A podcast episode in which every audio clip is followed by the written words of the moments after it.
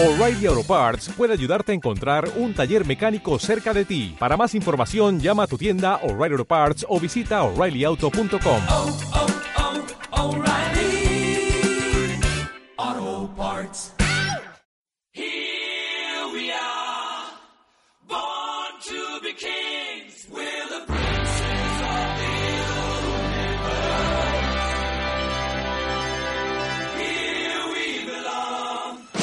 Historia 2, tu programa de historia en Astrabu Pirata y Ratia.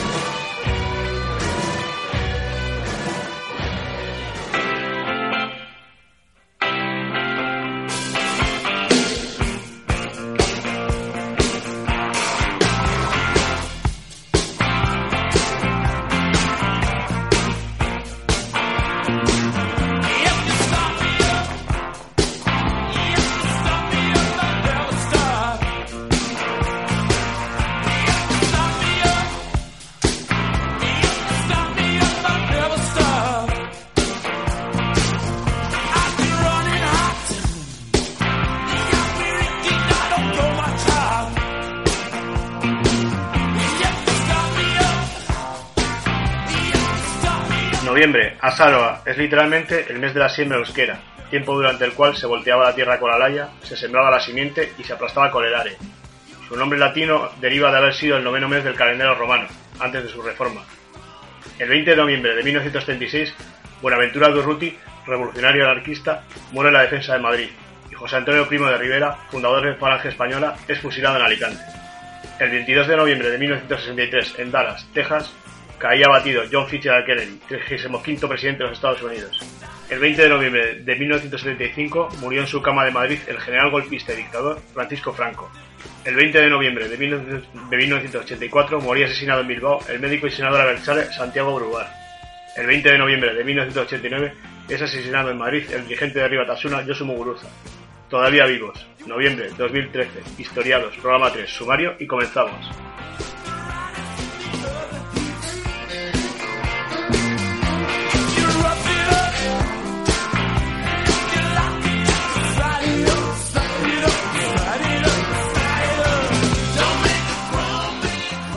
Amigos y amigas, eh, bienvenidos a un nuevo programa de Historiados, el tercero ya. Os recordamos que si no habéis escuchado los anteriores podéis hacerlo en nuestro blog, en historiadospodcast.wordpress.com. Eh, bueno, el programa de hoy eh, bueno, viene cargadito, como siempre. eh, Y más corto. y más corto, sí. Nos han comentado que nos han comentado que el último programa quedó muy largo, somos conscientes de ellos, nosotros mismos también, como digo, nos dimos cuenta. Y nah, este, este mes hasta nos hemos planificado un poco en un folio escrito la duración de cada apartado y queremos llevarlo un poquito a rajatabla. Gracias a nuestros críticos. Gracias, eso es. Desde aquí agradecemos a nuestros críticos eh, que nos están ayudando mucho en ese sentido. Y la verdad es que hemos tenido que hacer una pequeña planificación para que esto no se vaya de madre. Eh, bueno, pues nada, este mes os traemos como siempre las noticias. eh, después vamos a hablar principalmente sobre los procesos descolonizadores de Argelia y Egipto, países eh, casi vecinos y que, eh, eh, bueno, en principio como todo este mundo árabe está ahora tan de actualidad, pues queremos ir un poco a las raíces de, todo este asunto y, y traer un poco a colación aquí a este programa, ¿no? Ha- hablaremos en un pequeño debate sobre, bueno, nos dará pie para hablar un poco de la descolonización norteafricana y luego al final del programa, pues John y yo nos hemos visto una peli muy chuli. Hemos ¿eh? hecho los deberes. Hemos hecho los deberes, eh, hemos visto eh, la batalla de Argel de Guillo Pontecorvo y bueno, pues hablaremos un poquito sobre ella al, al final de al final del programa porque la verdad es que es una, es una peli que al menos a mí, y ya lo comentaremos luego, me, me ha sorprendido porque me ha parecido dentro de todo, y ya se comentará, con matices, pero bastante interesante. Bueno, y a todo esto, pues eh, como siempre, añadiremos una serie de curiosidades que dentro de esta buena y fantástica música que, que aquí pinchamos, bueno, pues eh, irán, irán eh, insertadas, ¿no? Dentro de las canciones. Esperemos que os guste y arrancamos.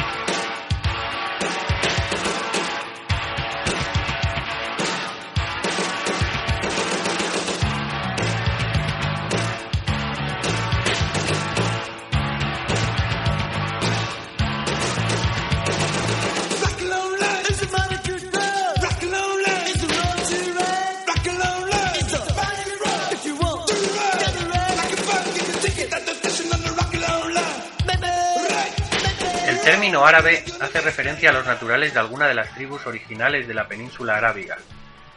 Debido a la extensión de la lengua árabe por todo el Oriente Medio y el norte de África a partir del siglo VIII, modernamente suelen ser considerados árabes las personas que tienen como lengua materna el árabe, sea cual sea su origen étnico o su religión, y por extensión los naturales de los llamados países árabes, aunque varios de estos cuentan con minorías étnicas de lengua no árabe. El origen de los árabes se concentra en dos grandes grupos. Los al-Aribá, o de origen puro, que se dicen descendientes de Noé a través de su hijo Sem, y los al-Mustariba, o árabes arabizados, que se dicen descendientes de Abraham a través de su hijo Ismael. El término también sirve para denominar el idioma árabe o al-arabilla, macrolengua de la familia semítica como el arameo, el hebreo, el acadio, etc. Además del árabe clásico, en el que está escrito el Corán, por ejemplo, existen numerosos dialectos que a veces pueden ser incomprensibles entre sí.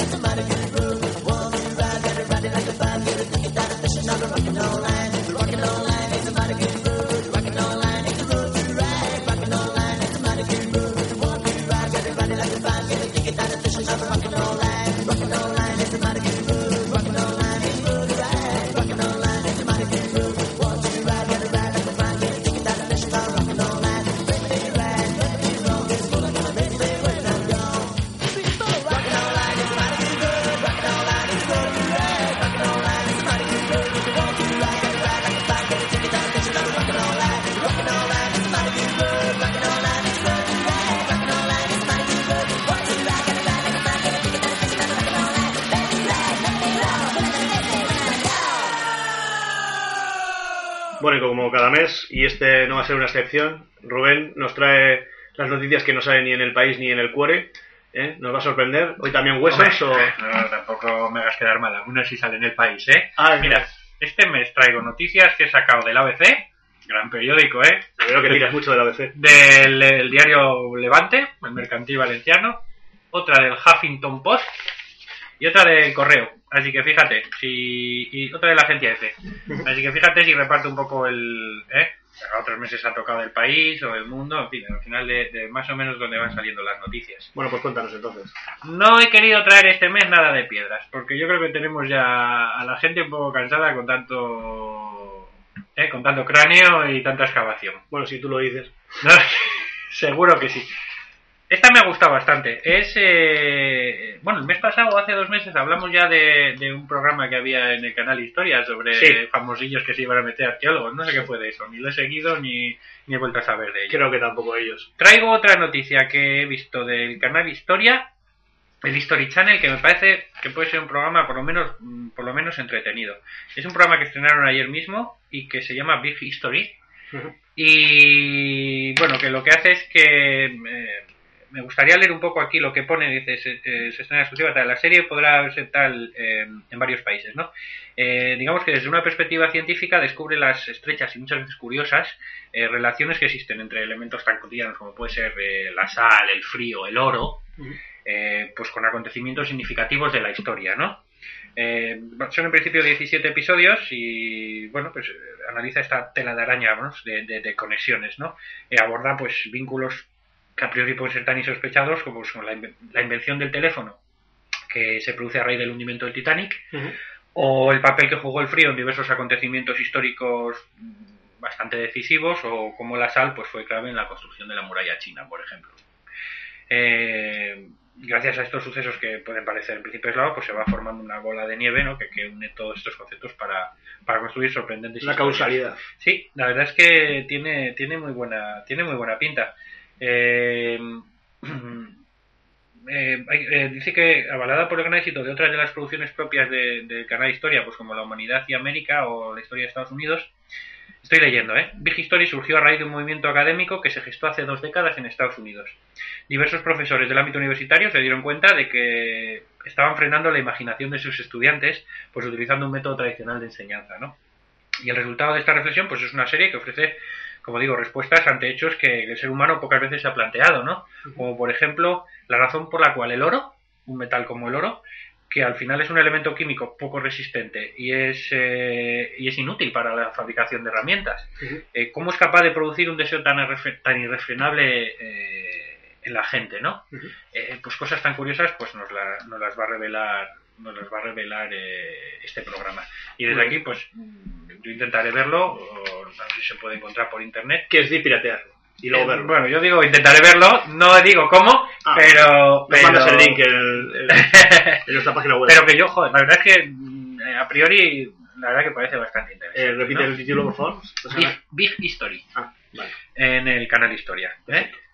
Más noticias que traigo. Eh, hombre, esta noticia, fíjate, salió una noticia en junio que hablaba de una misteriosa estatua, no sé si has oído, no sé si has oído algo al respecto. Una pequeña, una pequeña eh, estatuilla de unos 24-25 centímetros de alto que se guarda en el Museo de Manchester. Pues se me suena algo, 24 centímetros. sí, ¿verdad? Es familiar la, la medición. ¿Estatua? Eh, es una, eh, pues una estatua que, que estaba en, eh, en Epsenu, Sí. eh, una estatua de, de, de un hombre llamado Nepsenu, egipcio, que se conserva, como digo, en el Museo de, de Manchester y que se movía sola, rotaba sola en su. iba girando dentro del armario donde la tenían guardada. Y bueno, pues eh, se hicieron varias, eh, varias investigaciones. La verdad que la gente estaba un poco eh, extrañada y, y cuando salió la noticia esta en prensa, bueno, dicen desde el museo que, bueno, que aquello se empezó a llenar de gente solo a ver el, el, el por qué esta estatua se movía a priori, solo ella y no las demás que la rodeaban y por qué iba girando a lo largo, de- a lo largo del día. Pues, eh, pues sí, al final había gente que llegó a decir que, eh, fíjate, eh, la egiptóloga Ana eh, atribuía el movimiento a una fuerza más allá de lo físico. Los egiptólogos y los. Y el estudiante Yulali lo escribía como una señal de magia. Ya se acerta plenamente con la palabra. Sí, sí, sí. No, pero fuera bromas. Ahora esto salió en junio y ahora ya parece ser que, que ha, ha habido una investigación por parte de la cadena ITV que ha descubierto el, que el misterioso movimiento se produce, pues que se producía simplemente a hora punta. Ellos pusieron una serie de sensores en el armario donde se guardaba la estatuilla, sabiendo además que la estatua tiene un fondo convexo, no es plano, con lo cual eso favorece los movimientos. Y resulta que, el, misterioso movimiento pues se produce siempre a hora punta, es decir, se debe a las vibraciones del tráfico y de las pisadas de los peatones cercanos. Eh, es un movimiento contrario al sentido de las agujas del reloj, que a veces es más rápido y otras veces es más lento, y por eso digo, comenzó de repente. Eh, los especialistas que colocaron los sensores, pues eh, lo tuvieron, no sé si uno o dos días ahí eh, puesto, y dijeron que la, la, mm, la vibración detectada es una combinación de diferentes fuentes, como autobuses que están alrededor o pisadas de los peatones. Ellos descubrieron que, que las horas de mayor movimiento eran las 6 de la tarde y las 7 de la mañana, que le coincidía con, con las horas punta. Así que, bueno, los Iker Jiménez de turno se han tenido que quedar con... Estos científicos y sus, sus explicaciones que nos rompen el mito. Nos rompen todos los miedos, ves que así no se puede, ¿verdad? Es que no se puede. Así no se ha puede. perdido el misterio. Oh, pues otro misterio que se ha perdido, mira, Vaya. ahora que lo dices, otra noticia que tengo aquí. Se ha descubierto cómo pudo morir Tutankamón. ¿Eh? Después de muchos estudios, eh, una- unos expertos británicos eh, han analizado el, el cuerpo de Tutankamón. No me extiendo, ¿eh? que luego nos vamos. ¿Cómo? Eh, os tengo que decir que yo me he puesto aquí un cronómetro delante con, con una cuenta atrás donde va Estamos cambiando. Los estamos profesionalizando. Estamos profesionales. Estoy cada vez que miro el reloj me estoy poniendo nervioso. Digo, ¿cuánto tiempo llevamos? ¿Nos hemos pasado ya? Vamos bien. No, eh, vamos a hacer como en los Oscars. Vamos a empezar a poner la música por detrás.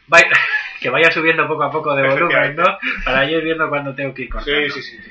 Oye, que Tutankamón pudo morir atropellado por un carruaje. Ah, pues mira. ¿Eh? Como es la gente que le pilla un coche, pues en aquel momento eh, los coches de la época. Vaya, le pondrían buena multa entonces. Le quitarían puntos del carro. Pues eh, los restos eh, presentan heridas similares a los que podía producir una colusión por un carruaje, ¿no? Según se expuso ayer en la en la en la, la Egypt Exploration Society. Eh, también se dice, aparte de eso, han descubierto que pues que la Tuma- de Tutankamón, por una serie de errores que cometieron, pudo resultar fallidas, ¿no? A- a- viendo las evidencias de la carne carbonizada hallada en el examen forense. Eh, a través de pruebas químicas eh, han descubierto que la carbonización de la carne se produjo dentro del sarcófago cuando los aceites de embalsamar entraron en combustión por el contacto con el oxígeno y las telas.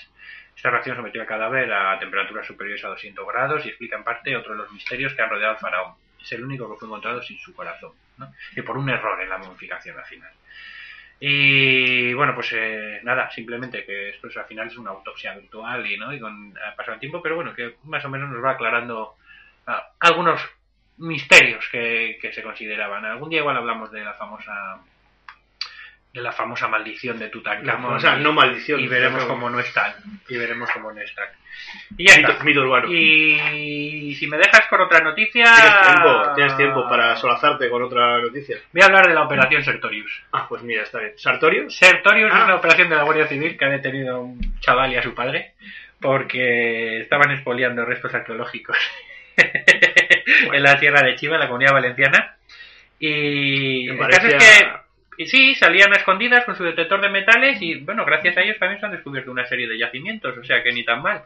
Eh, oye, tenían una colección en casa, pero bastante elegante, ¿eh? Tenían 2.000 piezas arqueológicas Pues y han podido cometer daños valorados en 120.000 euros. Bueno, tampoco era tanto. Pero ojo, según ellos, y al parecer es así, eh, no lo querían ni traficar con ellos ni venderlo ni sacar vídeos, querían montar un museo en su pueblo. Ah, pues mira, oye, está bien. Lo malo es que las excavaciones pues no se estaban haciendo de la manera más ortodoxa, ¿no?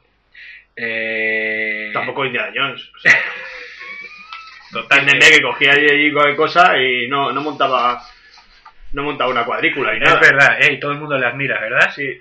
Bueno, pues nada, sin más. Y niños, esto no debéis de hacerlo. De verdad, no debéis de hacerlo. Es malo, es malo y, y al final... Lo malo de estas cosas es que al, al haber sacado los restos que han podido ir encontrando sin ningún tipo de, de, de método científico, de método de excavación arqueológico, eh, al final los, los restos quedan descontextualizados y es mucha menor la información que se pueden extraer de ellos eh, que si fuese pues que si fuese una, una excavación controlada y científica no Ese- esa es la pena de todo este tipo de, de actividades de gente que no sabe que sí que a lo mejor quiere hacer un bien como la famosa señora aquella de Borja que, que Ah, sí, sí. Que la mujer seguramente tenía la mejor voluntad del mundo Y poca... pero el resultado no es bueno y en esto de la arqueología pasa lo mismo Ya. Pasa Es que mismo. esta gente no sabe que el, el verdadero espolio es pedir becas hasta, hasta que te jubilas para, para hacer una, una, excava- una excavación, ¿no? Esto es un verdadero espolio, pero hay, hay que ser profesional. También es verdad. Y con un método científico de pedir dinero. Luego con eso no me meto, ¿vale? Sí que es verdad que si entras en ese mundillo hay mucho... Eh, daría para hablar casi un programa entero, ¿no? Sí, sí, sí. Pero bueno, Un eh, día haremos- tendremos invitados y todo de cómo... ¿eh? vamos a tener... Sí, hombre, para ver cómo les han esclavizado en una excavación es Pues, oye, pues ya me contarás, sí, esto es sí, primicia, no lo sabía ni yo, pero Ah. me parece muy bien. Vale, no, ahí está, en serio, hablando en serio, ese, ese es el, el grave problema que yo veo. Y casi con esto finalizamos las noticias de hoy. Si quieres te comento la última. ¿No quieres que te la comente? Pues te la dejo para otro día. Os vais a quedar con las ganas. no pasa nada, ¿eh? la podemos comentar en otro, Bueno, tela, si tienes el trabajo hecho. eh, sí, eh, es verdad, ya está. Esto me ahorra, esto me ahorra trabajo para el mes de diciembre. Que por cierto, será un, el próximo programa será algo especial. Ya os hablaremos de él porque son navidades y ni siquiera nosotros tenemos tiempo para grabar. Y, y ya os comentaremos, será un, un programa algo, algo especial. Y hasta aquí las noticias de hoy.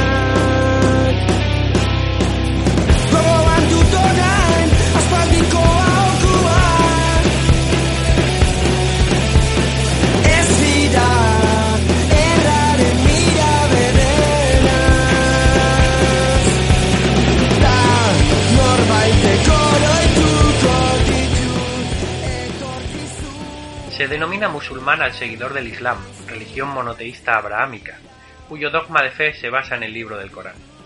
Su premisa fundamental es no hay más Dios que Alá y Mahoma es su último mensajero. La misma palabra Islam equivaldría a sumisión a Dios y musulmán del árabe muslim significaría el que se somete. La palabra árabe Alá significa Dios y su etimología es la misma que la palabra semítica El, con la que se nombra a Dios en la Biblia. La principal corriente del Islam es la sunita, seguida por el 90% de los musulmanes, mientras que la chiita es mayoritaria en algunos países como Irán, Irak o el Líbano. El salafismo es un movimiento sunita que reivindica el retorno a los orígenes del Islam, siendo el salafismo yihadista, que hace de la Guerra Santa su actividad central, una de sus variantes. Fue creada en los años 80 durante la Guerra de Afganistán. En la actualidad se estima que solo el 18% de los musulmanes son étnicamente árabes. Otro 20% serían subsaharianos y el 30% en el subcontinente indio. El país con más practicantes es Indonesia con casi 200 millones de personas.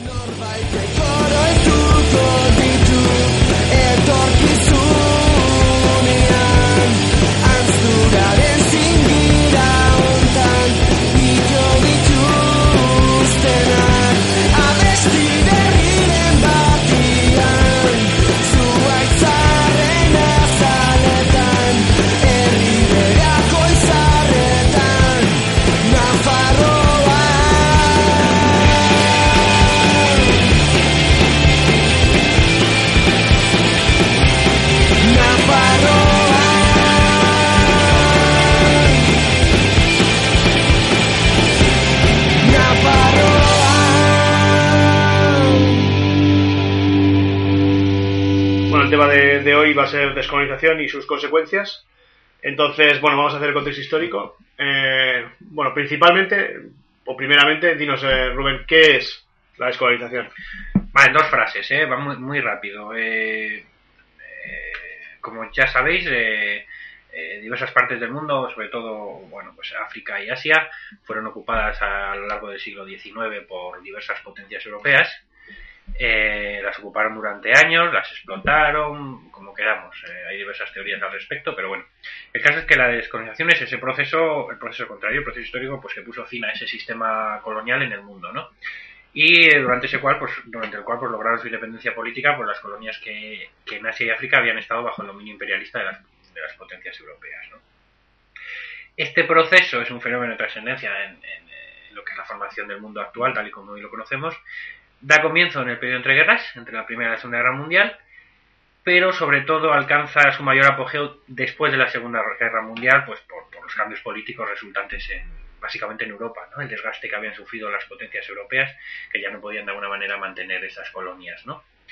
Eh, así que la final la descolonización, pues ¿qué es? Pues es una lucha de, de los pueblos asiáticos y africanos, básicamente, contra el predominio de los países europeos, uh, de dos maneras. Por un lado, hay algunos países que consiguen esa independencia de, forma pacífica, gracias al entendimiento y al diálogo de, ambas partes, y otros que lo consiguen pues por, por medios violentos, por una revolución armada, ¿no?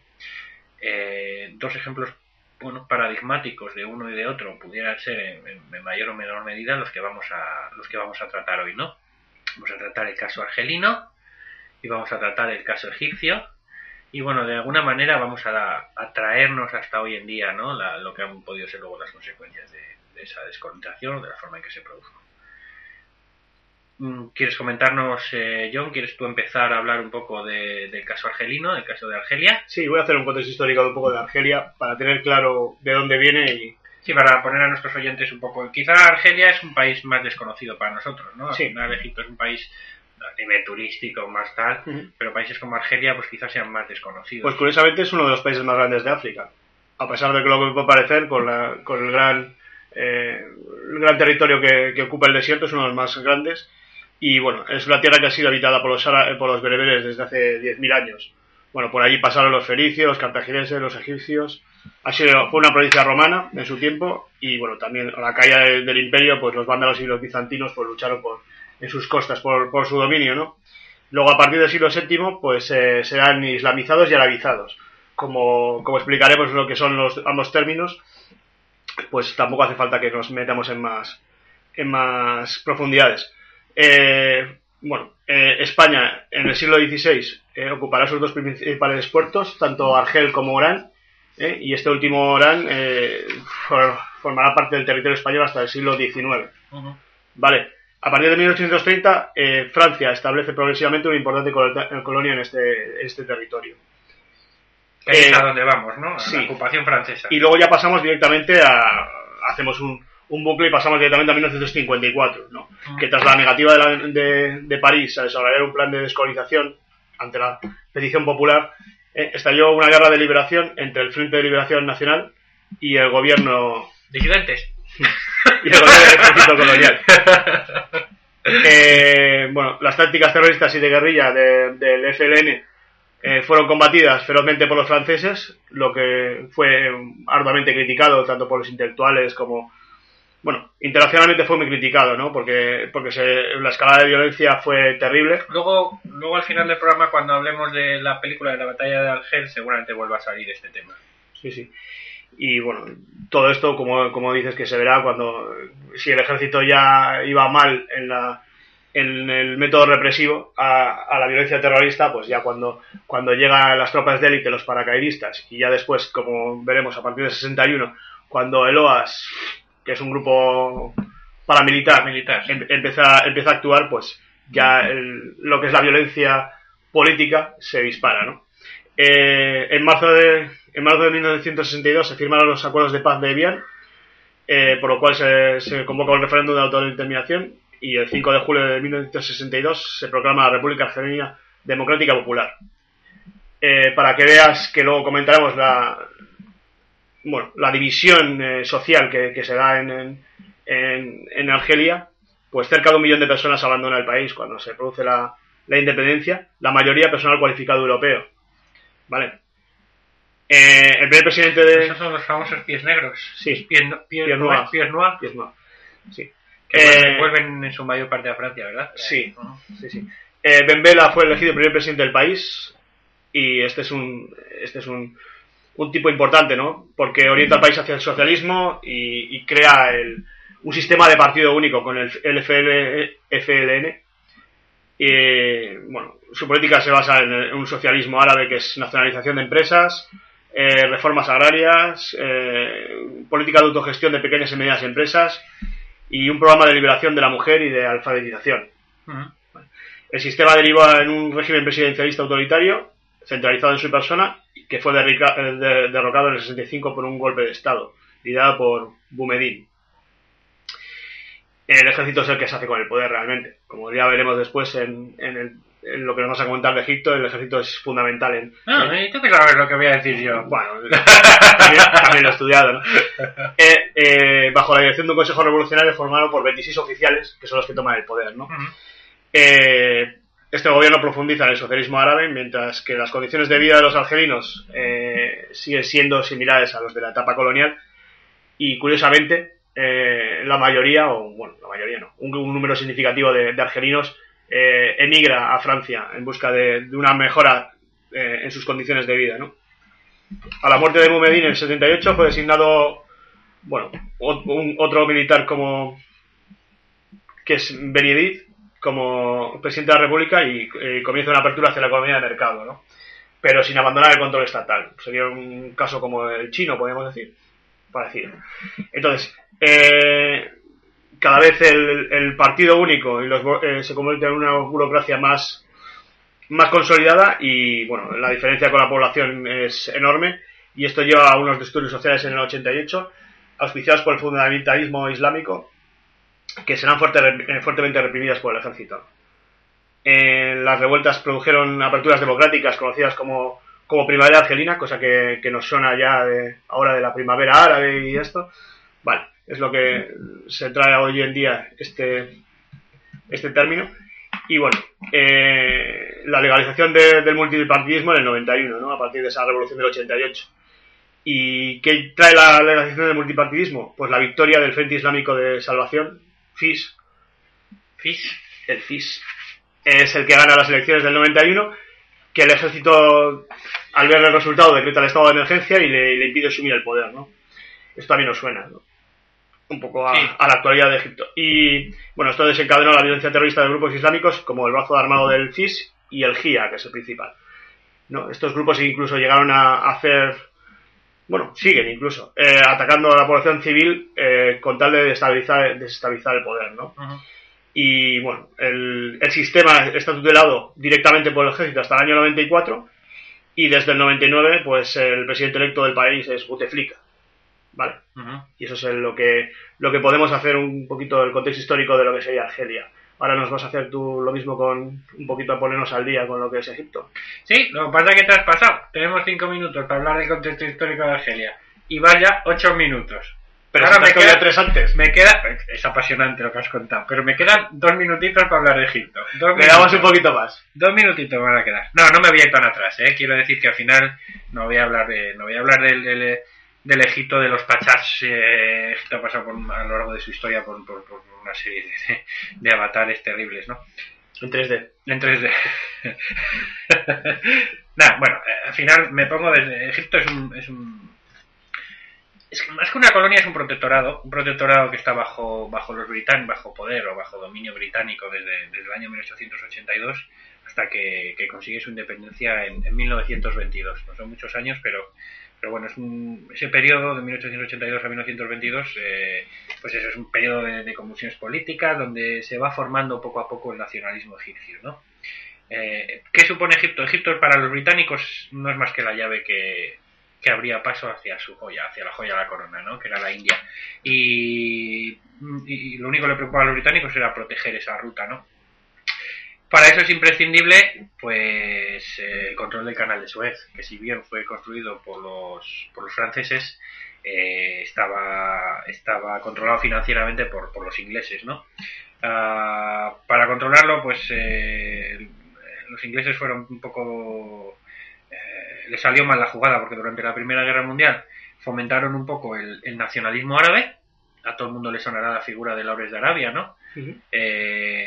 ¿Para qué? Pues eh, lo que querían era debilitar al Imperio Otomano, ¿no? que en ese momento era el, era el, el, enemigo en la, en la Primera Guerra Mundial.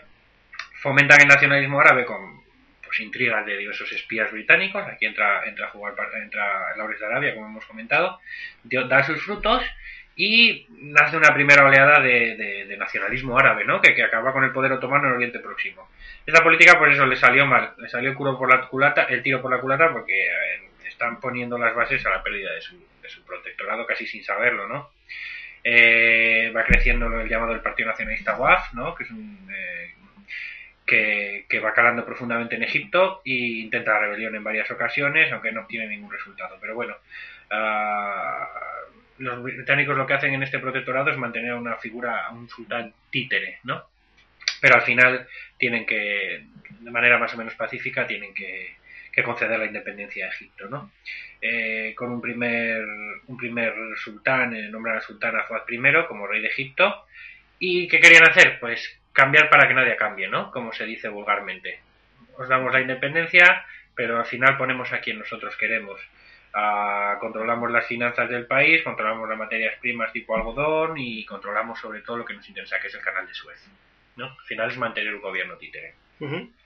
Eh, al final, pues eso, eh, las protestas de, los nacionalistas egipcios pues fueron creciendo, ¿no? Con, con- viendo, viendo que, que, que había un dominio encubierto de los británicos, ¿no? Y que era bastante evidente. Eh, el nuevo régimen se venía a vender como una monarquía constitucional, incluso se creó una constitución en 1923, pero en la práctica, pues el monarca se pliega a los intereses británicos, ¿no? Controla el poder legislativo y ejercía el ejecutivo pues a través de ministros que él mismo nombraba, ¿verdad? Al final es una monarquía disfrazada de democracia, pues por poner un ejemplo a los oyentes, lo que está haciendo Marruecos hoy en día, ¿no? Para que la gente se haga una idea. Eh, poco a poco, pues eso, esa pugna entre monarquía y los nacionalistas del WAF era cada vez más, más grande, ¿no? Hubo protestas en el Cairo, en Alejandría. A partir de 1936 accede al poder Farouk I, ese nuevo rey, que tampoco cambió la situación. Eh, este nuevo monarca logró el control de las finanzas egipcias, pero el canal de Suez quedó en manos de los, de los ingleses, ¿no? Y continuó la represión además contra los nacionalistas egipcios. Eh, por un ejemplo, decir que en las elecciones solo estaban presentes los partidos monárquicos y afines al régimen. O sea, para que te hagas una idea. Sí. Eh, bueno, Egipto participa más o menos activamente en la Segunda Guerra Mundial, famosa la batalla de Alamein, que detuvo a los alemanes eh, muy cerca de, sus fronteras, ¿no? Eh, aunque bueno, es un papel pelín oscuro, porque los nacionalistas parece que iban, que tuvieron algunas conversaciones con los alemanes, bueno, en fin. Eh, y después, tras la Segunda Guerra Mundial, pues el alejamiento, el alejamiento de los británicos pues se hizo cada vez más palpable, ¿no? Y más aún cuando en 1948 se reconoce el nacimiento del Estado de Israel, ¿no? Que, bueno, dará para hablar en más de un programa también, seguramente. Eh, porque desde, prácticamente desde este año, desde el propio nacimiento de Israel, ya tanto los egipcios como el resto de países árabes declaraban la guerra al pueblo judío, ¿no? Y, y casi, casi, casi llega, esta lucha llega hasta hoy, ¿no? Eh, cuando, cuando digamos que Egipto se libera definitivamente de ese dominio británico, podríamos decir, pues desde 1952, cuando hay un golpe de Estado militar y Egipto pasa de ser una monarquía a una república. Aquí está uno de los principales, uno de los personajes, o el gran héroe egipcio contemporáneo, ¿no? Que es Gamal Nasser. Eh, Nasser lo que hace es, eh, eh, es, es tomar el poder, eh, bueno, es un, es un representante de, de- de ese nacionalismo eh, que, ha, que ha ido naciendo, que se ha ido mm, a lo largo de los años, ¿no? Eh, que ha ido creciendo en Egipto, en Egipto y, y uno de los- y ha pasado a la historia como uno de los grandes líderes del mundo árabe. Sobre todo porque era partidario de esa política panarabista, ¿no? De, Si vamos a juntarnos todos los árabes contra, contra el dominio exterior, ¿no? Representado por Occidente, ¿no? Eh, por eso Nasser poco a poco se, vamos, se, ganó ya la enemistad a poco de llegar al poder de, de- todos los países europeos y, norteamericanos, ¿no? Eh, apoyó el proceso de descolonización, eh, en fin, em, formó el movimiento de los países no alineados, en fin. Al final eso le llevó a, a contar rápidamente con el apoyo soviético, ¿no? Es decir, bueno, este es enemigo de los Estados Unidos, está, este es amigo nuestro, ¿no? Eh, y por resumir, ir muy rápido. El- el- lo que más me parece interesante en hacer es que nacionalizó el canal de Suez. Es decir, al final eh, se enfadó con se enfadó con las potencias eh, con las potencias occidentales cuando no le dieron dinero para construir la presa de Asuán y como rabieta nacionalizó el canal de Suez y esto pues puso muy nervioso a, a los países occidentales no Eh, empezó a instaurar una serie de políticas bastante interesantes en su país políticas de izquierdas ojo, eh, pero bueno, al final era una dictadura populista de partido único, ¿no? Pero bueno, pues una serie de políticas de cómo nacionalizó las riquezas egipcias y, y desplegó una amplia política social. Eh, demostró que existía una vía de izquierdas en el nacionalismo árabe. Has contado también el caso de Argelia, que no. Sí, veremos Eh, más la adelante que hay más, izquierda. más, más casos y sorprendentemente porque Y lo que pasó es que. eso- tanto es el hereje del mal. están todos.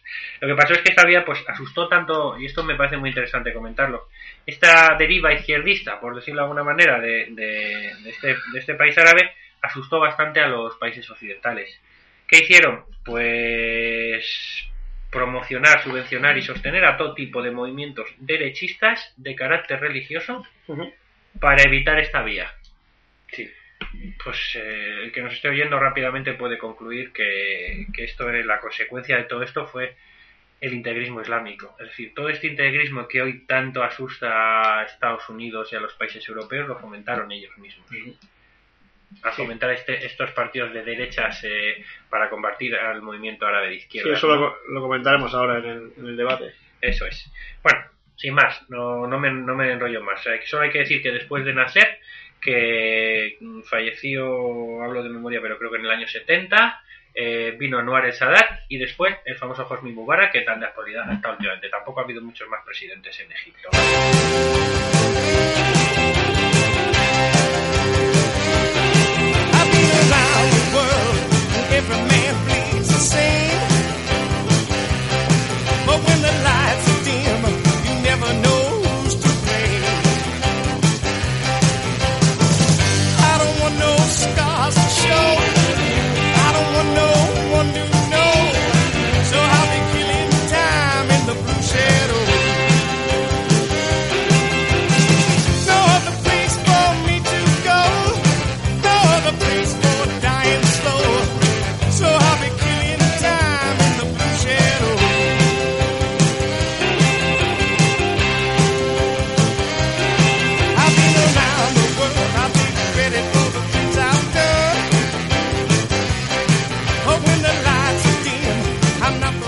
Vez ya analizada la, eh, el contexto histórico de tanto de Argelia como de, Egipto, pues bueno, vamos a poner un poquito los, los puntos sobre las IES, ¿no? Vamos a, a los eh, a, a lo que lo que los une y, lo que diferencia los dos casos, ¿no? Entonces, yo diría que, bueno, principalmente lo diferente es lo que has, has- has señalado tú antes, ¿no? Que es la forma de llegar al a la independencia. En, un- en el caso de en el caso argelino, pues es uno de las de, de los movimientos de liberación eh, más, más famosos de- de- del, del mundo árabe y, y- Sí, un caso paradigmático por la violencia. Sí, y además, bueno, pues porque Francia y sobre todo los intelectuales, eh, tanto Sartre como Camus, pues eh, tuvieron mucho mucho peso en, en, en contra del gobierno y, y bueno, también... eh, Camille, ¿has Camille. dicho Camille? A ver, Camus. Entonces es Sartre. Sartre, perdón, Sartre y Camus. Perdón, eh, es que solo me gusta mucho. Entonces, bueno, es eso. Eh, entonces, bueno, pues eh, como, como decía, pues eh, eh, pues los intelectuales franceses pues pues fueron igual la bandera que ayudó también bueno a derrocar el golismo con por mayo de 68 ese tipo de cosas bueno pero a posteriori pero bueno en principio el- la, la guerra de la guerra de Argel ¿eh? fue fue muy muy muy marcada en, en su violencia en, en su- en la violencia en su tiempo ¿no? y sin embargo el caso de, de de, de Egipto es muy diferente porque realmente no es una colonia, no hay una división social, es, es, es otro, es otro fue, tipo de fue- cosa, ¿no? fue más escalonado, ¿no? Al final la guerra de Argel, que se produce en pocos años, entre los años 50 y 60, ¿no? La batalla de Argel, la, la independencia de Argelia.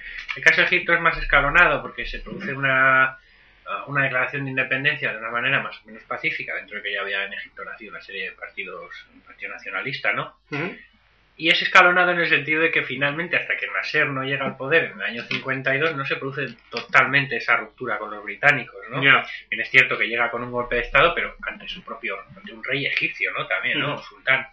Eh, entonces, el, el- el- el caso es diferente. Es escalonado, es con a través de gobiernos títeres. Lo que yo creo en Argelia fue más una ruptura Sí, es que yo creo, más, eh, ¿no? De falla, ¿no? lo que, lo que no he comentado, bueno, he dejado un poco de intervenir en el contexto histórico, es que la diferenciación social en, en el, en el caso argelino era muy grande.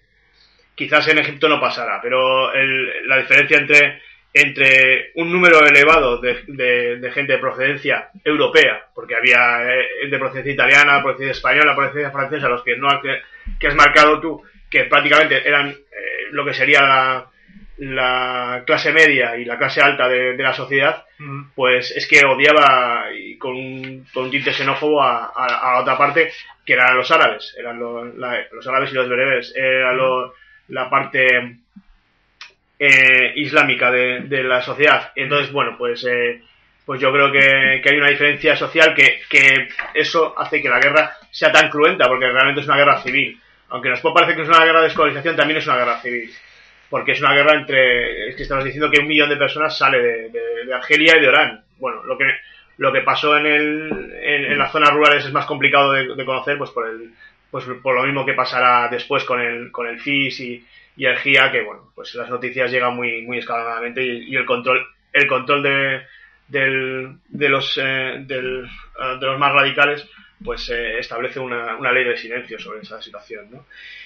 Eh, entonces yo creo que eso es diferente eso que es que es una guerra es una guerra civil como marco y no hay no hay en Egipto sin embargo en común pues yo creo que tenía que tiene que ver muchas cosas sobre todo pues lo más eh, interesante es el socialismo árabe no el socialismo árabe Sí. que, que es una ideología política que, que se creará bueno con la base de, de entreguerras que, que nos has comentado tú antes pero bueno que tendrá mucho impulso a partir de- del fin de la Segunda Guerra Mundial y que está basada en, en lo que sería el panarabismo y lo que sería una tercera vía al socialismo distinta a, a la soviética y distinta a la De china. hecho, Nasser es el gran apoyo, Nasser, Egipto, el país de Egipto es el gran apoyo del Frente de Liberación Nacional de, eh, de Argelia, ¿no? Eh, y, y Nasser es el inspirador de esa teoría de, de panara- panarabismo que hemos Sí, es el mencionado padre de antes. ¿no? Sí, comenta, cuenta. No, no, no, sí, sí, te, cedo la palabra, si quieres hablar del... Bueno, el panarabismo pues, es una, ideología que, bueno, que trata de, de unificar eh, todos los países árabes en, pues bueno, pues porque se supone que, tiene una cultura y una historia en común y, trata de, de- bueno, es un nacionalismo que trata de, unificar en, en- un bien común, ¿no? Eh, como origen, eh, lucha eh, contra el panislamismo. Curiosamente, pues que nosotros los europeos tenemos unos conceptos muy diferenciados, que bueno, vamos a marcar en este programa entre, entre los árabes y los, y los eh, y musulmanes. Sí, no os perdáis las canciones que vamos poniendo, porque ahí vamos a ir eh, hablando un poco de esta diferencia. Entonces lo curioso es que el panarabismo, o sea, la unificación de los árabes en un, en un estado conjunto, el, el, el, el ideal, o el- perdón, el, idea- el, fundador, podríamos decirlo, que no me sale la palabra, es que estoy un poquito resfriado y lo que pasa que tengo, Es lo que hay. la culpina me está matando. Y, Y ese- estos fríos, Sí. estos primeros Es- fríos del invierno es lo que Curi- tienen. Curiosamente, es un sirio, pero que es cristiano. Quiere decir que es un sirio cristiano y es el que, el que crea esta, esta, esta ideología, este, este, este sentimiento nacional, ¿no? Y que tendrá tanto éxito en Egipto y que de Egipto, pues irradiará, pues como esa teoría de, del faro que, que hablaba que hablaba Ernesto Guevara y de, de vamos a iluminar el resto de, de, de América, pues eh, Nasser trata de, de, iluminar pues lo que sería todo, todo- todos los países árabes. Y que tiene influencia en eh, pues Libia, el caso de Gaddafi, tiene en Algeria, como estamos comentando, tiene influencia mucha, como estamos diciendo, que, que el paralelismo nació en Siria, el caso que estamos viendo ahora de la guerra civil en Siria y el partido A del malísimo al-Assad, y vemos que, bueno, el, eh, Assad, al-Assad padre, no, no Bashar, es eh, pues uno de los fundadores de este, de este socialismo árabe, ¿eh? Y de, bueno, y de ya del malo de los malos, el malo de todas las películas, que es Saddam Hussein, que, bueno, y que, que antes de dedicarse a, a gasear a todos los iraníes que encontraba con el, con el gas vendido, no se sabe por qué potencia mundial, pues bueno, pues, eh, pues se dedicaba a esta tercera vía eh, tercermundista, ¿no? Que se llama. ¿Tienes algo que, que añadir en esta No, situación? estás contándolo estupendamente. Bueno, pues, eh, pues el cenit de, de este, de este panoramismo pues eh, está en, como estamos diciendo, los 50 o 60. Y sus enemigos, curiosamente, pues es- son los fundamentalismos árabes, más las monarquías árabes y más los Estados Unidos. Lo, lo que tratan es de, de diferenciarse, de- o sea, de, de separarse de- por los pro- procesos descolonizadores de las antiguas potencias Sí, y creen que las monarquías, eh, las monarquías árabes, en el fondo, lo que son son títeres. ¿no? Es el caso de en Egipto se ve muy claro, ¿no? Sí. Con el, con- pero es que eran títeres realmente, o sea, no es una, al final era una era un dominio encubierto, ¿no? Por parte de una potencia como en este caso Gran Bretaña, ¿no?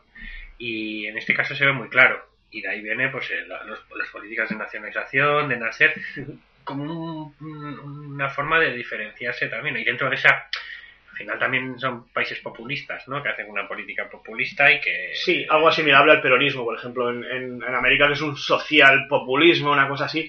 ¿eh? Eh, que es una cosa como de izquierdas, pero bueno, eh, un poquito eh, todo para el pueblo, pero sin el pueblo. Pero lo que es importante es esto, cómo cambia la historia, ¿no? Cómo, cómo eh, para las potencias occidentales lo que antes era malo ahora es bueno, viceversa, ¿no? Y como esto que hemos comentado antes, ¿no? De cómo eh, el miedo a ese socialismo árabe o es mm, hizo que las potencias se favorecieran un- uno de sus grandes problemas actuales, ¿no? Que es el que es el, el fanatismo islámico, ¿no? Es, es, es Sí, de hecho, eh, de hecho, uno de los enemigos más importantes que estábamos montando de- de esto es el fundamentalismo árabe, ¿no? Los partidos de, del socialismo del socialismo árabe, pues He- Hezbollah en, en el Líbano, Hamas en Palestina o los hermanos musulmanes que, que están tan de moda en Egipto, pues, pues son los grandes enemigos de, de estos de, de estos regímenes que al final, bueno, son regímenes totalitarios pues, de partido, tanto entonces, bueno, pues eh, tratan de,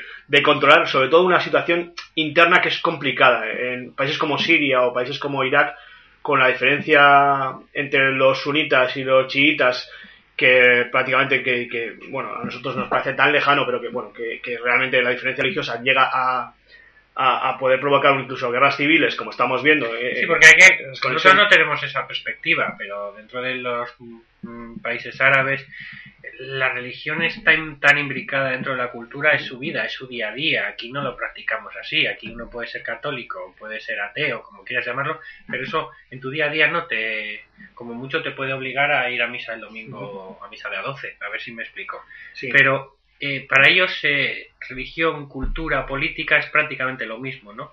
Aquí no tenemos esa, ¿no? No tenemos esa percepción y por eso nos cuesta tanto comprender ciertas cosas, ¿no? Sí, y además, curiosamente, esa tercera vía que hablamos al, al socialismo, eh, pues rechaza el marxismo realmente, porque, porque se va a encontrar con que los, eh, los fanáticos eh, musulmanes le van a ta- tachar de, de laicistas, y sin embargo, ellos no se van a, eh, se, va a se va a despegar de lo que es el socialismo occidental, porque ellos creen que es necesaria la religión en, eh, en la sociedad en la que viven. Entonces, bueno, viven en una, una dicotomía, entonces tratan de, de sortearla en base a, a- la unificación de ellos. Bueno, y a crear esa, esa, esa tercera esa tercera vía, sobre todo en la ONU, de países no alineados, con, con países asiáticos y, y y tratar en ese, ese periodo, que es el periodo de la Guerra Fría, de, de estar aislados, aunque realmente, pues bueno, eh, tienen más, eh, más cercanía con la URSS ideológicamente. Y Sí, evidentemente, evidentemente. Es la URSS la que se acerca a ellos o,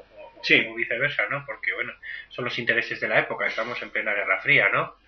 Y la URSS es lo que ve. Como estos están enfrentados con los americanos, pues yo los apoyo, ¿no? O, o, o, por parte del mundo árabe, anda, los americanos se meten conmigo, pues me voy a pedir ayuda a la URSS, ¿no? Al final es una, un mutuo, ¿no? Sí, arrastran por los problemas económicos de la, de la Unión Soviética, pero bueno, al final lo que, lo que comento es eso, que, que, que, que el socialismo árabe pues mantiene por una parte lo que sería el, eh, el socialismo económico, las nacionalizaciones y ese tipo de cosas que son las más visibles.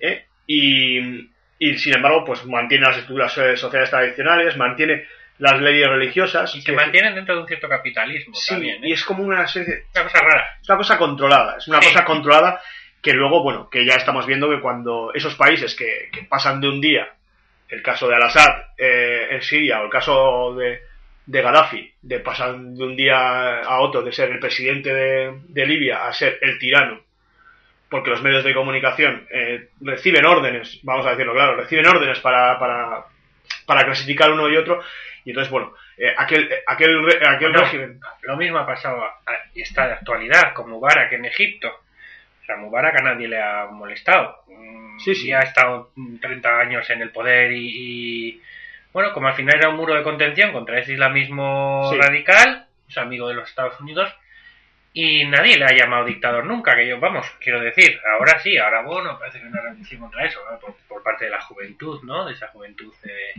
egipcia que, pero, pero, pero nadie se había preocupado de Mubarak hasta hace nada, ¿no? Y, llevaba 30 años haciendo lo mismo. Sí, sí, lo mismo que, que Saddam Hussein que, y lo mismo que, que muchos otros. Eh, por ejemplo, pues aquí lo tengo que mirar pues porque tengo, tengo muy mala memoria, pero bueno, eh, Saddam Hussein llega en el, en el 58, eh, se derroca la monarquía y, y en el 68 el poder el partido Baath. El partido Baath es el partido que, nacionalista de- vinculado al socialismo árabe, que, que es muy famoso, pues porque realmente si escuchamos las noticias, pues todos estos regímenes están basados en el partido Baath, o sea, que, tanto Siria como, como Irak, como lo que estamos comentando, ¿no? El caso pues de Argelia pues es distinto en el sentido de que tiene un partido propio con unas condiciones propias, pero bueno, ya hemos comentado que, que la situación era un poco distinta porque, bueno, aparte de la partido propio. partido único, Partido único. Partido único. Él se encargó, ese, ese partido se encargó de ser único. a veces tener más de uno es malo, Es malo. a veces más de uno es malo. Ellos mismos se encargaron de ser únicos. Sí, vamos. lo que, lo que yo, yo sé, El- dos debates que quiero sacar a colación. Eh, aquí, eh, ahora mismo, pues eh, están los dictadores, ¿no? Ya hay que derrocar a los dictadores. Pero bueno, teniendo en cuenta que, por ejemplo, eh, los, eh, los, eh, los regímenes estos, ¿no? Como algunas monarquías, eh, hacen de tapón, hacen de tapón al islamismo más radical, Claro. al Inter- salafismo, al salafismo Interesan. eh, es interesante a nivel a nivel occidental es interesante el mantenimiento a pesar de ser una dictadura o una dicta blanda como quieras decirlo no pues en algún caso es una dicta blanda convertida en dictadura de un día para otra Sí. que pero bueno entonces sí entonces eh, mantener- eh, interesa mantenerlo o al contrario es, es- hay que derrocar las dictaduras en pos de una democracia supuesta basada no se sabe en qué porque lo que digo yo siempre eh, en el dinero, en los la- intereses lo que- económicos, eso está lo, claro. eh, lo que tiene claro el, el socialismo árabe y lo que tiene claro cualquier intelectual árabe es que en ningún país árabe se ha dado ni una revolución francesa, ni, ni, ni una, ni una serie de, de cosas que se han dado, en- de, de circunstancias que se han dado en Occidente, que son necesarias que se produzcan intrínsecamente en esa sociedad. Quiere decir que, que no vale la experiencia de, de los de los occidentales porque, porque todo, todos los árabes los, los suponen como ex- externo a ellos, ajeno, demasiado laico para su, su estilo de vida. Entonces les asusta un poco. ¿no? Culturalmente no es compatible, vamos. Y bueno, por otra parte, también yo creo que quería comentar, hacemos un punto de aparte aquí. Sí. Puedes hablar, ¿eh? Porque entonces. No, pero es Estoy que brillante, estoy brillante hoy. hoy te estoy dejando Sí, que estoy brillante hoy. Yo creo te que. explayes, ¿no? la- las drogas, las drogas. te estoy dejando que te explayes porque la verdad es que hasta a mí me está resultando interesante. Pues espero que a los oyentes también. Seguro que sí. Al oyente. Al oyente, a los pocos que tenemos. Al oyente. Y, No, pero en serio, en serio, sí, no, continúa porque... y bueno, eh, otro- otra cosa que quería eh, marcar, porque también viene a relación de todo esto, es la importancia del ejército, ¿no? También se eh, sale a colación en, en dos momentos, ¿no? El, importancia del ejército que, que toma el poder tanto en Argelia como, como, en, Egipto. como en Egipto a raíz de la victoria más reciente, el, el- el de Egipto, pero bueno, ya del 91, ya podríamos decir incluso histórica, de, de- en las elecciones del FIS, Bueno, en Egipto el ejército lleva el poder desde, desde Nasser.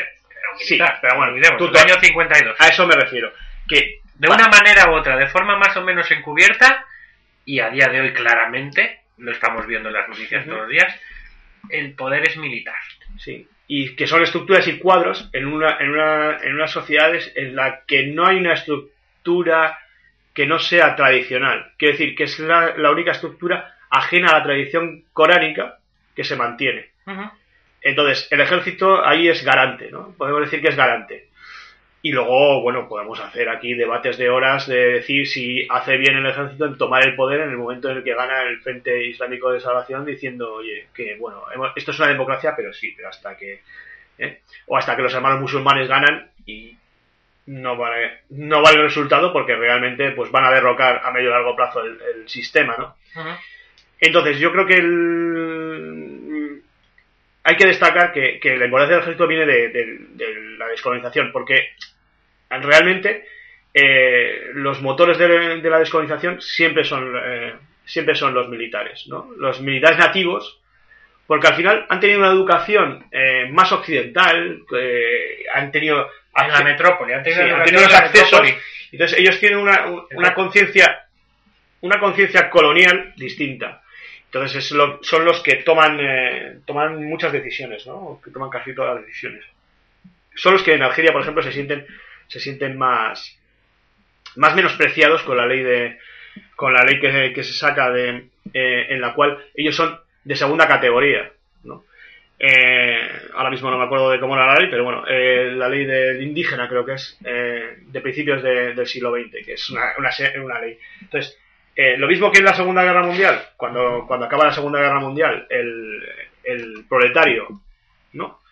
El trabajador entiende que ha hecho un esfuerzo terrible en la guerra y que sus condiciones de vida tienen que mejorar y eso provoca el, socialismo en muchos países y, el y la democracia, la socialdemocracia en la mayoría de los países occidentales, porque es necesario una mejora de las condiciones de vida en base a que, a que se ha sufrido un número de pérdidas grande, y, ¿no?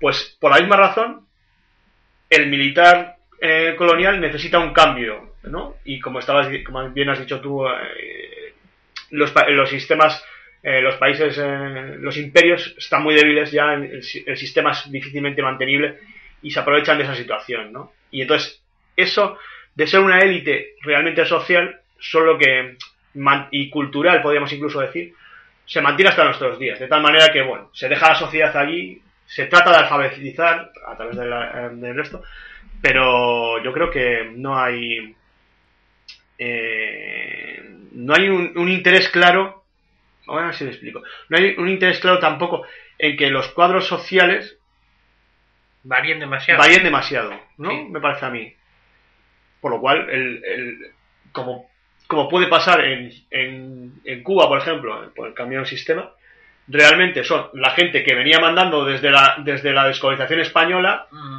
son las que siguen mandando a pesar de un Es proceso da una- revolucionario Da una sensación, mm, visto ahora y pasado el tiempo, pasado el tiempo, eh, dan la sensación de que han cambiado las cosas, pues lo único que han cambiado han sido los gobernantes, ¿no?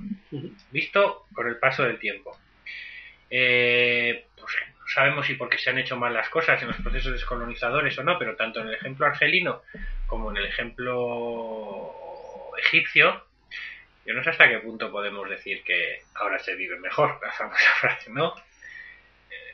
No, ¿Hasta no, qué está claro Es que, decir, que el islamismo ahonda en, en las, en la- No te quiero hablar ya, las dificultades no te quiero hablar ya de, de las, de la descolonización de países africanos, que, que bueno, aparte que esa se hizo muy mal, porque, eh, bueno, eso si queréis hablamos otro día, pero bueno, eh, eh, cuando, cuando los países europeos se fueron de, de- de centro de África y de sur de África, eh, dejaron una serie de países divididos por paralelos y ¿eh? Sí. por, por- por- por- por una serie de líneas virtuales que nada tenían que ver con, con las con las eh, No, divisiones no, tribales que allí existían y eso ha derivado en que hoy están todo el día a la gresca, ¿no? Es decir, están peor que antes. No digo que con el sistema colonial estuvieran bien, ojo. Pero quiero decir que no han mejorado. ¿Y hasta qué punto? Y en el norte de África, pues tres cuartos de lo mismo. Tres cuartos de lo mismo. Yo desconozco cómo sería el, eh, la imposición que los franceses tenían en Argelia, o en Túnez, o en Marruecos, o los británicos en Egipcio, en Egipto, pero no creo que las cosas, que las cosas hayan mejorado. No, ya. Han pasado por una serie de intentos, por una esperanza, entre comillas, con personalidades concretas como Nasser, Sí, o en vela. pues Nasser hizo una serie, se le considera dentro del mundo islámico o del mundo árabe un gran hombre, ¿no? Un, un- un héroe nacional. Pero después de él ha venido el caso de Anwar el, Haddad, el que, que el Sadat, que es un premio Nobel de la Paz, también no lo olvidemos, pero eh, o, o estuvo en Camp David, ¿no? En los acuerdos de Camp David, o, o después de él también eh, dentro de su mismo partido ha venido Mubarak, que no han dado la talla. Es decir, no vale solo tener un sistema ahí, no vale solo tener un sistema político preparado, sino que haya hombres o, o mujeres eh, que realmente mm, sepan hacer las cosas, ¿no? Y valgan para ello. Yo, di- yo diría que no han sabido vender la moto, ¿no? Yo creo que... Han las- perpetuarse en el poder de alguna manera y punto. yo podría, por ponerlo a, a bajarlo a, a nivel, yo diría que no se debe vender la moto, porque si llega a Argelia, por ejemplo, eh, el FLN, y hace unas campañas muy grandes de alfabetización, de alfabetización, alfabetización y de, y de liberación, podemos decir, de la mujer, ¿no? Pero no se ve como un, como, como un progreso social, sino como traen políticas de fuera, traen políticas occidentales, de tal manera que, que, que luego se ve que, que este, este, es que estos, estos políticos, o esta, esta rama de, de, de- de estadistas, pues cae sobre todo con cuando el sionismo, cuando Israel, sí, cuando Israel, pues, pues les vencen en la guerra de, en la guerra del Yom Kippur, ¿no? Los seis días. Sí, de los seis días. Y, y entonces ellos ya Pero realmente en casi todas. Sí, sí, pero bueno, te quiero decir que, que ellos ya, si, si Israel, que es, que es la madre de, los ma- de la maldad para, para, para, para el arabismo, pues no pueden superar esa situación, pues ellos ya no pueden venderle a, a su sociedad que sirvan para algo porque no pueden contener el sionismo. Entonces, eh, cae, cae mentalmente para, para mucha gente caería esa, esa situación, ¿no? Ese- esa política, ese tipo de política, ¿no? Me parece y, y le pasa lo mismo a, a Irak y, le pasa lo mismo a Siria. Al final el, el sionismo con, con la ayuda de, de, de Estados Unidos, pues, pues al final psicológicamente o políticamente les vence. Les vence porque, porque la población ve que no, no les vale ese tipo de sistemas para vencer a, a lo que sería Israel, ¿no? Y nos estamos yendo un poquito ya de, de tiempo. De tiempo y de tema, yo creo, ¿no? Sí. De tema. Vamos a dejarlo así y otro día seguimos hablando Perfecto. del asunto.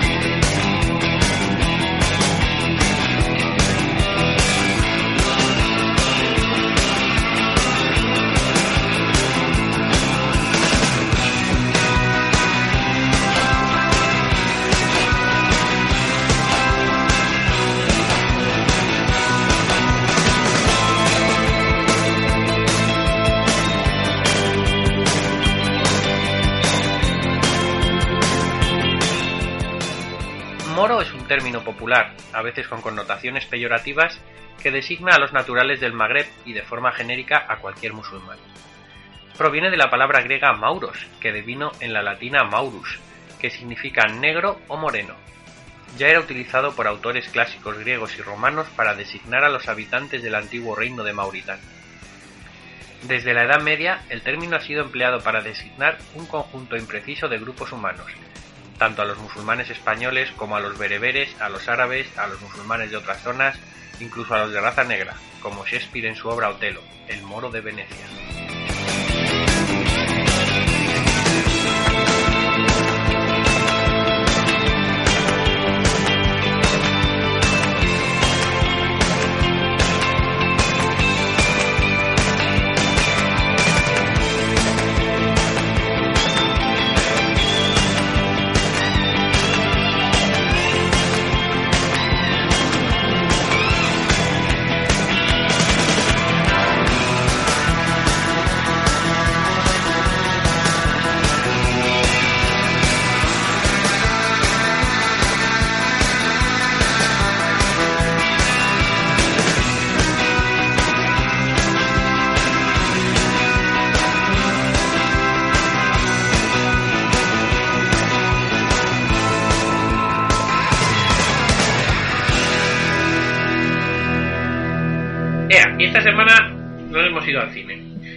Llevamos ya, no sé si llevamos los dos últimos euros. programas que no hacen más que recomendar libros.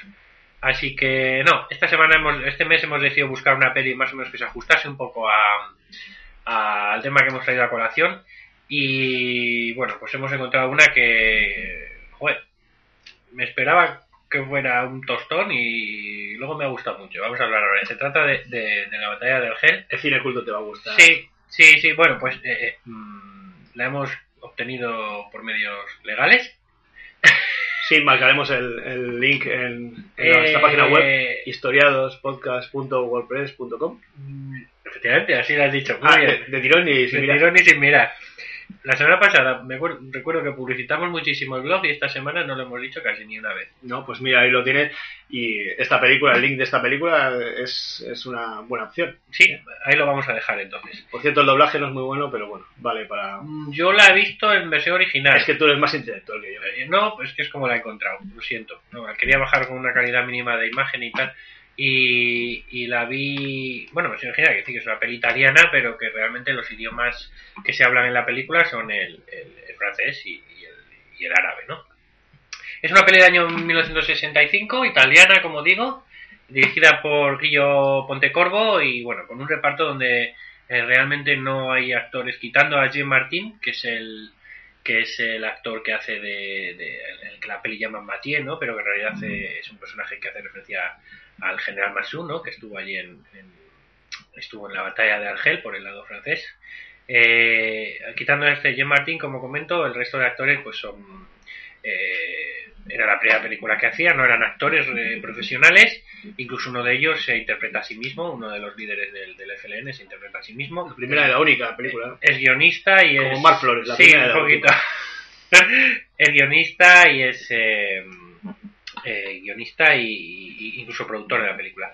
La película, eh, bueno, eh, ganó luego varios premios, entre Sí. ellos el León de Oro en Venecia, ¿no? Sí, sí. Eh, y es una película, mm, os comento, del año 65, si tenemos en cuenta Y que nominada al Oscar.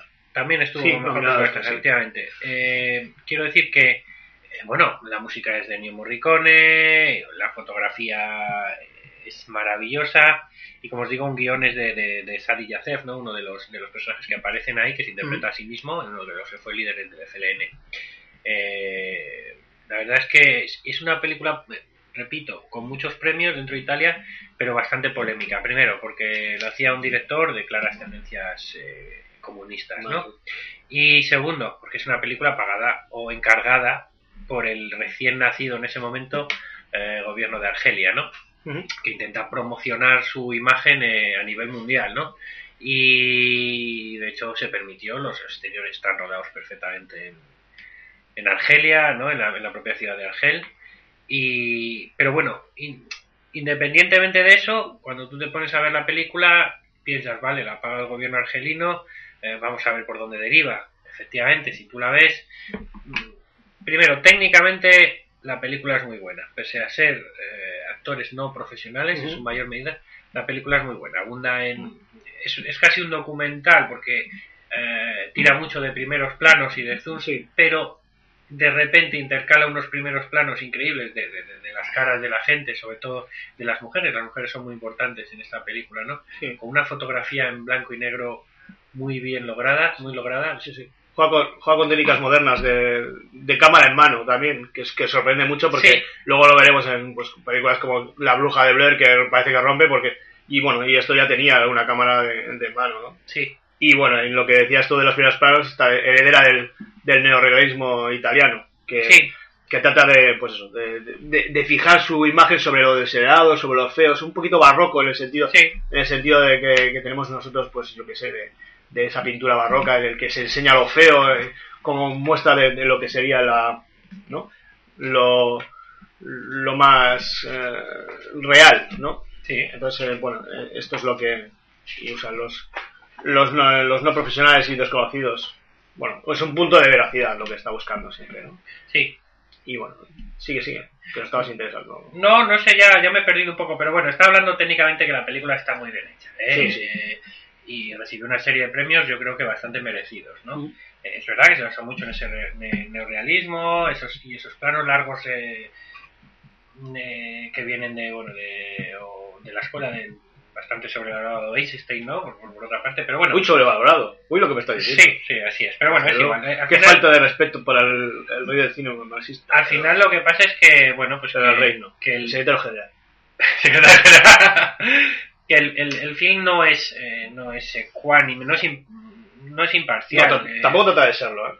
No, no quiere serlo, evidentemente. Desde el momento en que está pagado por quien está pagado ya lo vas a ver, ¿no? Pero mm, también te digo, no lo aplaudieron los argelinos y en Francia no se estrenó hasta, me parece que los años 90, ¿no? O sea, una cosa así. O sea, Eh, bueno, sí, la verdad Dice que que no contentó a ninguna de las dos partes, con lo cual algo bueno tendrá. el tema, el tema principal, si me permites Sí. que, que te corte tu... Sí, sí porque tu me, me he puesto a hablar de esto y, Sí. y al final no he el, contado de el va tema peli. principal para mí, para mí, eh, el tema principal para mí es el uso de es, es una cosa tan políticamente incorrecta ahora mismo que, que resulta curioso, ¿no? Que es el, el, el uso legítimo de la violencia por unos y por otros, se supone, ¿no? Entonces intenta enseñarnos, pues, eh, que a mí me han hecho esto, yo voy a responder en base a la violencia, algo que en los 60 y sobre todo estaba muy de bo- eh, estaba muy en boga y que bueno que sirve para para todos los movimientos de liberación incluso los grupos terroristas de- eh, europeos y pero- y luego bueno también por el otro lado francés se ve que, que los, eh, los hechos de, de violencia terrorista provocan una situación social que bueno que en el fondo trata de justificar la, la situación de, de violencia pero Antes de que sigas, te corto solo 10 Sí, sí, sí. segundos, que luego dicen que, que, que damos por sabidas cosas, por entendidas cosas que el film narra el relato sobre los orígenes, el desarrollo y el fin del enfrentamiento entre el Frente de Liberación Nacional, el FLN de Argelia, eh, y las autoridades coloniales francesas, ¿vale? Eh, el protagonista del film, si bien no es de pro- este film no es de protagonista único, ¿no? No. Pero es de masas, Más pero bueno, sí que centra más su atención en, en Ali Lapointe, que es uno de los más destacados activistas de la Casbah de Argelia. Al final, al final lo que narra eh, este film son esos años en los que dentro de la ciudad de Argel pelearon el Frente de Liberación eh, Nacional contra eh, la autoridad colonial francesa. Básicamente, o sobre todo, contra el grupo de paracaidistas que, que mandó, se mandó desde París, eh, comandados por, por eh, lo que aquí, el que aquí se llama Mathieu, pero que en realidad era Massou, ¿no? Sí, la, legión es extra- lo que narra la legión extranjera que se conoce ¿no? eso es lo- era, más que la legión eran los paracaidistas. Perdón que pero estoy bueno, comiendo, sí, pero- gente que había venido de abrupto, pues encima que te, te he sacado buenas viandas, no te Sí. quejarás. Se me ha bebido ya tres Coca-Colas y no sé cuántos croissants. Yo- las cervezas las guardas para tus Las amigos cervezas no sé, no, hombre, no vamos a beber alcohol haciendo este tipo de... pues deberíamos porque para lo que estamos, estamos desbarramos manejando maquinaria peligrosa, es un portátil y un micrófono. Vale, a lo que voy es que a partir de ahí, y, y para retomar por donde tú ibas, se narra eh, explícitamente, a veces explícitamente, a veces... men- pero bueno, la violencia ejercida por ambas partes. El director no entra a valorar, creo que no entra a valorar las motivaciones o el por no, no entra a valorar si esa violencia es positiva o negativa, mejor dicho, más que las motivaciones sí, sí que se tratan de yo creo que es la pregunta que intenta hacer ¿no? ¿Qué le parece al espectador, si es legítimo o no. Pero lo que pasa que luego al final siempre tiende a, a justificar un poco más la violencia, yo creo, ¿eh? en mi opinión. Sí, La violencia de, de los argelinos, que, bueno, la del FLN, que la de... tiende a justificarla porque la, la película está vista desde La ese lado, desde el momento en que los personajes o uno de los personajes principales o con el que arranca la película es un argelino, ¿no? Eh, por comentar a los oyentes que no hayan visto la peli, vamos a hacer spoiler aquí, pero bueno, habéis tenido 50 años para verla. Yo os si, si os desvelamos el final, Y bueno, os habéis además dedicado a ver está- a Spielberg. Además está basada en hechos reales, así que permitidnos que hagamos algún spoiler. No, lo que quiero decir es que se ven eh, en, eh, en la película, es decir, por un lado están los franceses mm, y por otro lado el Frente de Liberación Nacional que empieza a hacer atentados contra la población civil francesa. Se ve, la peli re- retrata muy bien esa- ese Argel diferente, ese barrio francés de, de los, de, lo- de la- de los eh, emigrantes franceses, algunos de ellos es una generación, y por otro lado la Casbah, ¿no? el barrio Sí. árabe, y como hay un enfrentamiento entre ambos, entre, ya no entre ambos, eh, sí, entre ambos barrios, entre la gente que vive en, en- Sí. en ambos barrios, ¿no? Es decir, se ve ese enfrentamiento entre la élite francesa, todos guapos y rubios, y, y los árabes de aquí, ¿no? Y eh, cómo se organiza el Frente de Liberación Nacional, cómo se organiza en pequeñas células. Por cierto, esta peli creo corre el rumor de que se le ha puesto a- al ejército estadounidense de cara a, que ellos sepan cómo enfrentarse a este tipo de células. Sí, ¿no? es interesante cómo van desmantelando las células. Eso es. Entonces, por un lado aparecen los atentados. Primero, primero, mm, primero tiros por la espalda, eh, asesinatos sueltos de policías franceses. Después pasan a una serie de atentados en unas eh, en cafeterías poniendo No bombas. toda la película. No, lo estoy contando porque está muy bien. Y es- Bah, de hecho, es una de las partes, una de las partes más emocionales. Es esa, como tres mujeres árabes eh, del FLN, perdón, se disfrazan de sí se disfrazan de, de francesas entre comillas Sí. para pasar los controles que, que los franceses han puesto las vallas que han puesto de separación entre ambos barrios para pasar al barrio francés y poner bombas en cafeterías no o en locales de y incluso y en- ya sabes, oficinas de Air France no Sí. y, y se ve explícitamente cómo explotan esas bombas es una cosa increíble cómo se retrata ese silencio posterior a la explosión no Ujú. eh, eso es una de las cosas que más me impactó, ¿no? Y después, como el FLN de ahí pasa ya a disparar indiscriminadamente por las aceras contra la población francesa. Yo, yo quería comentar, ya saliéndome de la, de la película, o que yendo en ella, de este cine político, y de, cómo el director se involucra en, eh, en- en- en mostrar la violencia, la violencia política, y que luego cada uno sea capaz de, de- de pensar lo que, lo que quiera sobre la situación, que hay una película de este también director, que mucha gente habrá visto, y que actualmente no vas, no vas a poder verla, Operación Ogro. Operación Ogro, Sí. que no vas a poder verla porque está vetada, aunque no te lo digan, en, en las televisiones españolas, en las que, bueno, se explica, como todo el mundo ha visto las imágenes de, de la reconstrucción del, del atentado de, de, Carrero Blanco, de Carrero Blanco, pues es esa película, exactamente, es Operación Ogro, que es del mismo director, en el cual te enseñan cómo se fabrica el atentado, te, bueno, ahora mismo lo que nos en- enseñarían es eso, la humanización de, del, del activista, del terrorista, como Sí. quieras decirlo, y bueno, eso es lo que te está enseñando en, en- en esta película y en, en la otra. Y, y ese impacto es el, es el que producen en, la- en Francia, pues supongo que, que será el, como el mismo que en España cuando se, se, se puede visualizar esa película, que actualmente Sí, aquí de supuestamente alguna no manera se- verá. Se humaniza. El ejército francés ah, también se retratan sus atrocidades, medio de la tortura, medio de la colocación de bombas en, en, en los edificios de la Casbah, ¿no? Para, a veces para coger a un, a un único activista, volaban el edificio entero. Ujú.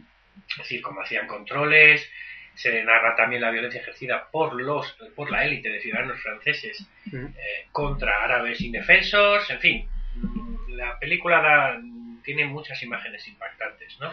Nos ha gustado, ¿no? A mí me ha sorprendido, porque la verdad que son 120 minutos y yo creía que, que eso, y lo había visto, pero al revisionarla, pues la verdad que me parece moderna, eh, me parece que tiene un buen pulso, me parece que la- las, secciones, las escenas de acción están bien, bien rodadas, como dices tú, Sí. que te mantienen un pulso sin, sin excesiva casquería, están, que ya es más moderno, pero bueno, que, que tiene su pulso y narrativo y que es muy moderna la película y que, y que va a sorprender, ¿eh? Eh, Ya te digo que el link está, lo vamos, lo vamos a poner y yo creo que es una... Yo desde luego, una- ya digo, me gustó mucho. Mm, En versión original está muy bien por ese contraste de idiomas, ¿no? Entre el francés y el árabe, ¿no? Como, eh, aunque los árabes de allí también hablan francés, lógicamente, y entre ellos eh, cuando tal.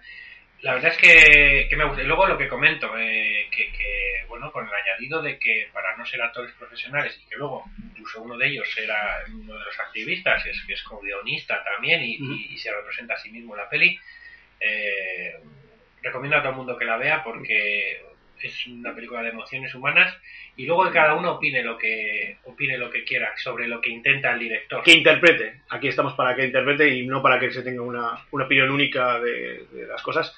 Y bueno, eso es lo que intentamos hacerlo con todo y con esto más.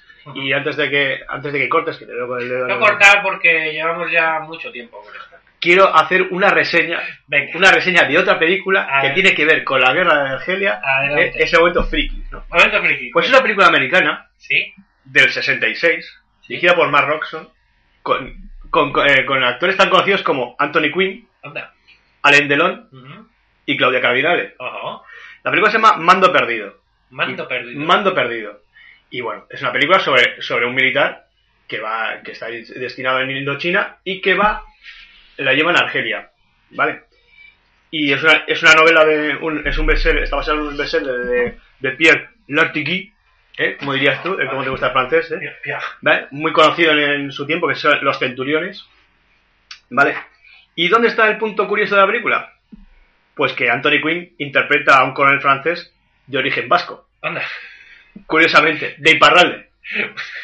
Y, y por si acaso no te lo crees, pues aparece el pueblo de Iparralde en la película. Pues mándalo, puedes mandar al programa este de la TV2 que llama... Es que salió, es que lo he copiado de ahí. Ah, vale, vale, vale, vale. Y el hermano, Los el herma- vascos conquistan Hollywood, efectivamente, y el hermano es Mugalari. Ya, Eh. El hermano de suyo se dedica Sí. a pasar, con, es contrabandista, ¿no? Ajá. Y entonces, bueno, pues el punto friki y tal. Es una película que, bueno, con, un- con un reparto notable Sí, y, la verdad que sí. y es una película de acción que es bastante, eh, está bastante bien. eh. Pues no la conocía, pero no la conocía, pero queda tu, Pues mira, tu recomendación hecha.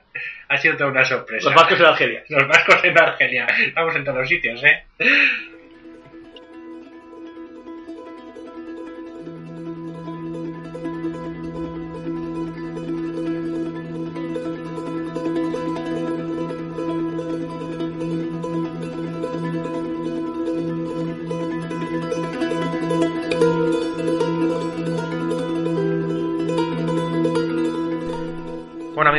Pues eh, nada, con esto terminamos otro programa más de historiados. Esperamos que, os haya gustado y que os haya entretenido.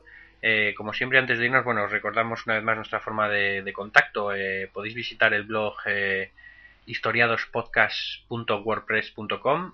Ahí veréis nuestro correo electrónico, veréis nuestros nuestras direcciones de, de Twitter mm, para cualquier comentario que queráis hacer. De verdad que agradecemos mucho eh, cualquier crítica, ya sea positiva o negativa. Eh, igualmente podréis descargar el, propio programa en, dicho blog. Eh, nada, eh, nos despedimos dando las gracias a, a Pirate Ratia. Eh, la radio sigue sin funcionar y esperamos que a partir de enero pueda volver a, a emitir sin ningún tipo de problemas. Sin más, nos vemos el próximo mes. Un cordial saludo a todos.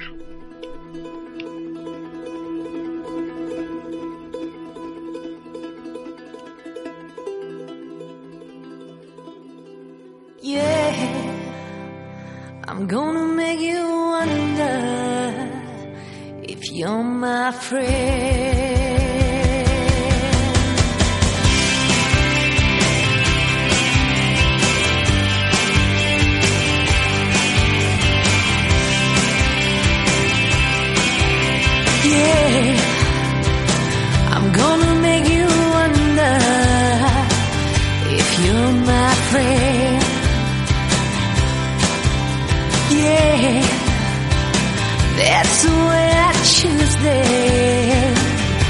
All my friends.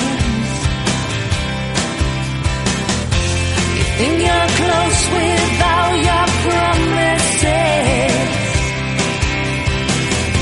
You think I